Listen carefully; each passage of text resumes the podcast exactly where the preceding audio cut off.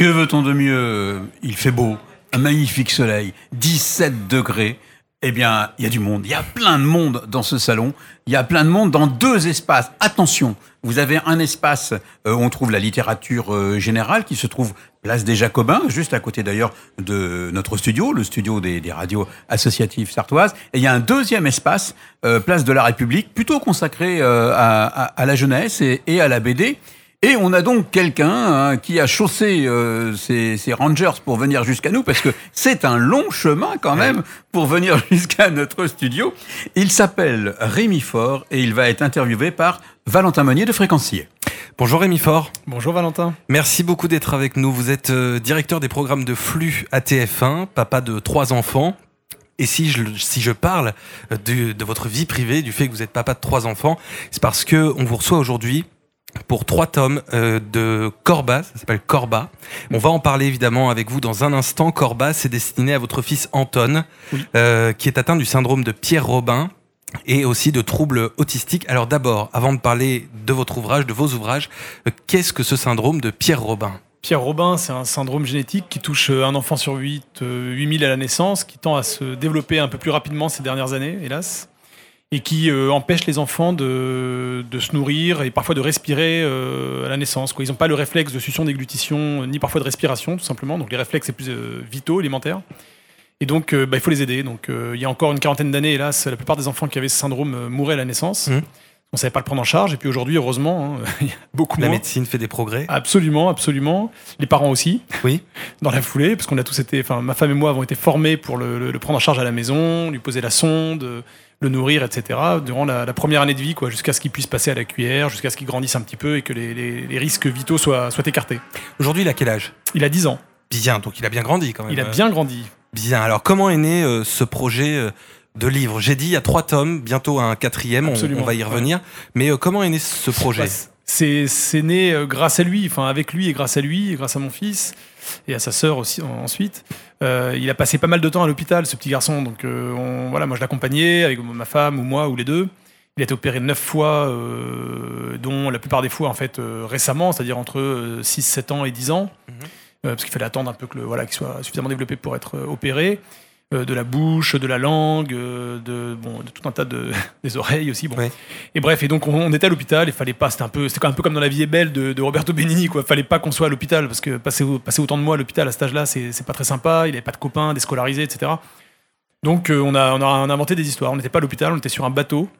Euh, cette chambre était une cabine, son lit était un lit à barreaux de, de, de, de cabine, quoi, de, bateau. Mmh. Et comme euh, les hôpitaux, enfin en tout cas l'hôpital où on était à Necker à Paris, y a pas de, on voit, on voit pas très bien par la fenêtre. Et tant mieux, du coup, ça a permis d'inventer un monde dehors, au-delà de cette fenêtre, qui était euh, le large. Et voilà, et donc c'est ainsi qu'est né Corba, c'est le, le, héros de Corba, qui s'appelle Aden, qui s'appelait Anton, comme mon fils, jusque oui. l'impression du livre, on va dire. Oui. qui a changé de nom au dernier moment. Euh, c'est un peu lui qui euh, se fait des amis, qui euh, part à l'aventure, se fait des amis et vit une vie fantasmée, même merveilleuse dans ce monde, dans ce monde fantastique. Alors vous l'avez dit, Anton, dans ses trois ouvrages, devient donc Eden.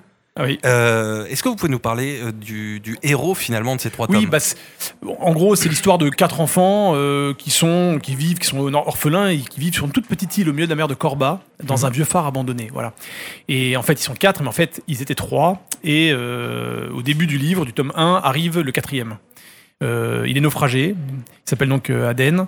Il est naufragé, il est avec une petite créature, avec une petite, un petit animal qui ressemble un peu à un mini zèbre euh, qui s'appelle un, un, zouflon, quoi, qui est un animal imaginaire, bon. Et, il se souvient de rien sauf de son prénom. Voilà. Et donc il est naufragé sur cette plage, les jambes attachées par des, des cordes. Il ne sait, pas pourquoi il est là, mais il va, il va rencontrer les, trois seuls habitants de cette petite île, qui sont trois enfants, euh, qui vont pas tarder à devenir trois amis. Mais du coup, lui, c'est qui est vraiment le héros de cette euh, saga, de cette aventure. Euh, c'est un enfant qui bon, pense, euh, voit les choses un peu différemment, euh, voit ce que les autres ne prennent pas le temps de voir, euh, donne de l'importance à des choses qui sont pas forcément évidentes, etc. Donc c'est un enfant qui, dont on va dire la différence est un super pouvoir en fait. Voilà. Et euh, j'imagine que cette différence dont vous parlez, qui est un super pouvoir, c'est aussi évidemment un disons une je, je, perds le mot mais un moyen de, de, rappeler en tout cas ce qui est votre fils oui voilà c'est ça exactement il, il, lui ressemble quoi on, on dit jamais que le, le, héros de cette histoire est, est autiste parce que bon l'autisme oui. a plein de formes différentes mmh. et puis je veux pas donner de voilà bon c'est euh, bon, si tous les enfants autistes étaient euh, comme le héros de cette histoire, le, ce serait plus simple pour eux et Oui. leurs parents. Mais enfin, en tout cas, c'est un peu cette idée-là d'avoir un enfant ultra sensible, différent, et qui va apporter cette différence-là à une bande de, de potes, quoi. Mm.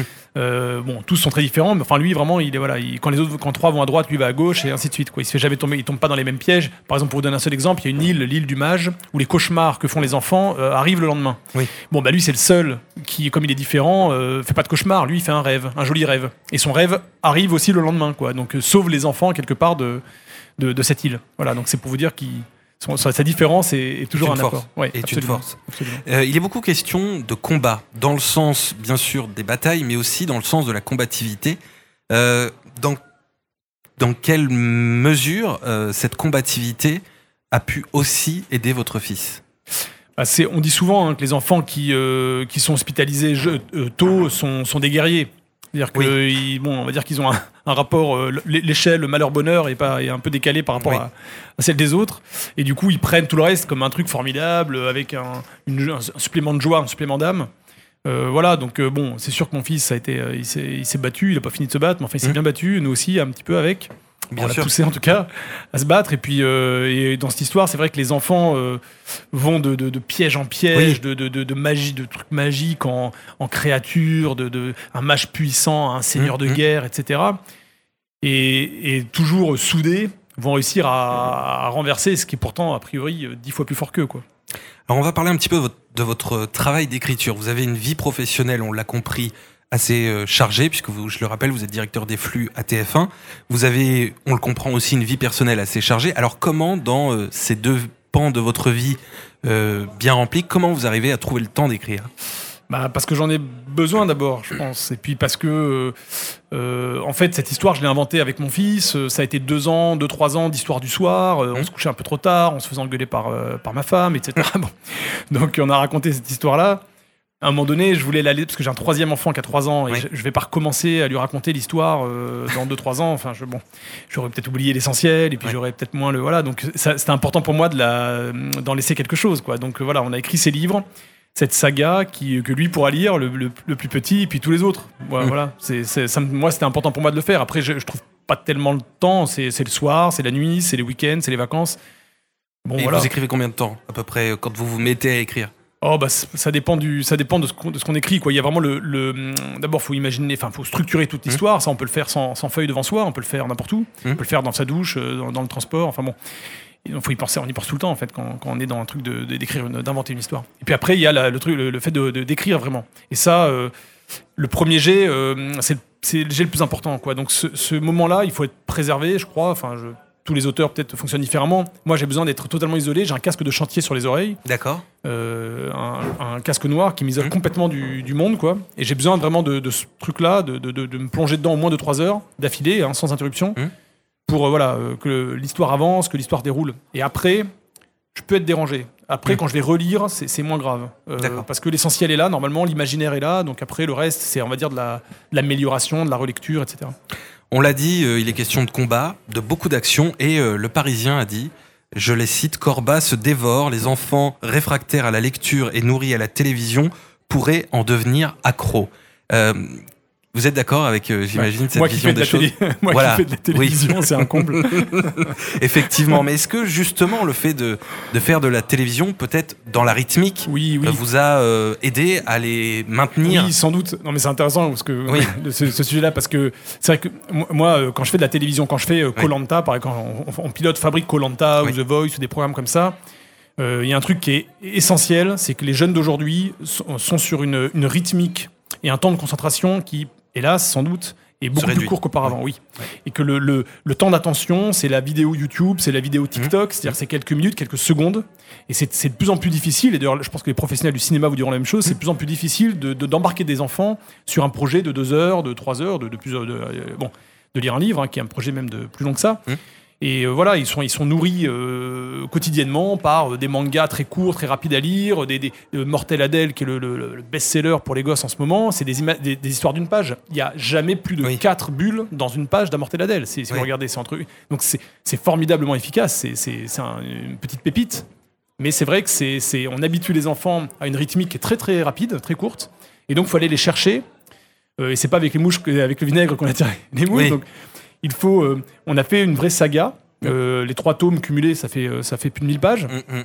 On a fait une vraie saga, mais avec euh, un petit côté euh, page turner. où On essaye de voilà de- de- de- d'avoir une rythmique, une, rap- une rapidité dans l'écriture, euh, dans les univers, dans, à, à la fin de chaque page, qu'on a envie de tourner la page pour lire la, la- Oui. la suivante. C'était le, le- le bon vieux procédé d'Hergé. hein. si vous regardez un Tintin qui était vrai. publié euh, à la page. Euh, en bas de chaque page, en bas à droite de chaque page, il y a une séquence, il, y a une, il se passe un truc qui fait qu'on a envie de tourner la page. Et Mm. parfois, c'est totalement euh, pipeau, hein. c'est-à-dire c'est juste Milou qui a vu une araignée. hein. Oui, Mais, mais on a envie a- de savoir. sursauté, euh, voilà. ouais. On a envie de savoir pourquoi. Voilà. Bon, bah, c'est un peu ça, Corba. Donc, c'est 1000 pages ou euh, 999 pages au bas desquelles fait en sorte d'avoir envie de tourner pour lire la, la suivante. Alors, on a parlé des trois tomes. euh, le quatrième est en cours d'écriture, je crois. Oui, absolument. Euh, justement, où est-ce qu'il en est euh Quatrième, il est totalement structuré, quoi, Ouais. disons. Voilà, je sais les personnages, comment tout se- se- se- s'enchaîne et se, se, dénoue. Et il reste maintenant à le, à le rédiger. Mais c'est c'est pas ça le, le, le plus long. Puis c'est Oui. le plus amusant, en fin de compte. euh, écrire. Quand on écrit, je crois qu'il faut toujours se garder une part de surprise euh, pour soi-même. C'est-à-dire que si l'histoire est trop aboutie dans, dans notre tête, alors on écrit mécaniquement. Oui. On fait une rédaction quelque part. Euh, on recopie. On recopie ce qu'on a en tête. Donc c'est important de ne pas avoir les solutions à tout. C'est important de se, de- de se laisser surprendre parce que c'est comme ça qu'on surprendra le lecteur, je pense. Bien. Alors, on a parlé euh, rapidement de, de votre fils, donc euh, Anton, qui a maintenant euh, 10 ans. Comment va-t-il donc maintenant? Oh, il va bien. Enfin, il va bien. Il va bien. euh, il va bien. Il va Oui. bien. Il est scolarisé en. Il est en CM2 comme tous les enfants de 10 ans avec une, une AVS qui l'aide au quotidien. D'accord. Et puis bon, il a pas mal de rendez-vous médicaux hebdomadaires, mais euh, je crois qu'il est heureux. Et donc ça, c'est, je dirais, à la, à la- fin, euh, c'est l'essentiel. Quoi. Je veux dire, quelles que Oui. soient ses notes, quel que soit euh, le reste, Bien du sûr. moins qu'il est heureux, moi. En tant que parent, c'est le plus important, effectivement, Ah bah oui. de voir son, son enfant heureux. Rémi Fort, merci beaucoup d'avoir été avec nous. Je rappelle donc que Corba, euh, les trois tomes sont en vente. N'hésitez pas à vous les procurer. Merci encore, Rémi Fort, euh, d'avoir répondu euh, à nos Merci questions. beaucoup pour votre invitation. Merci.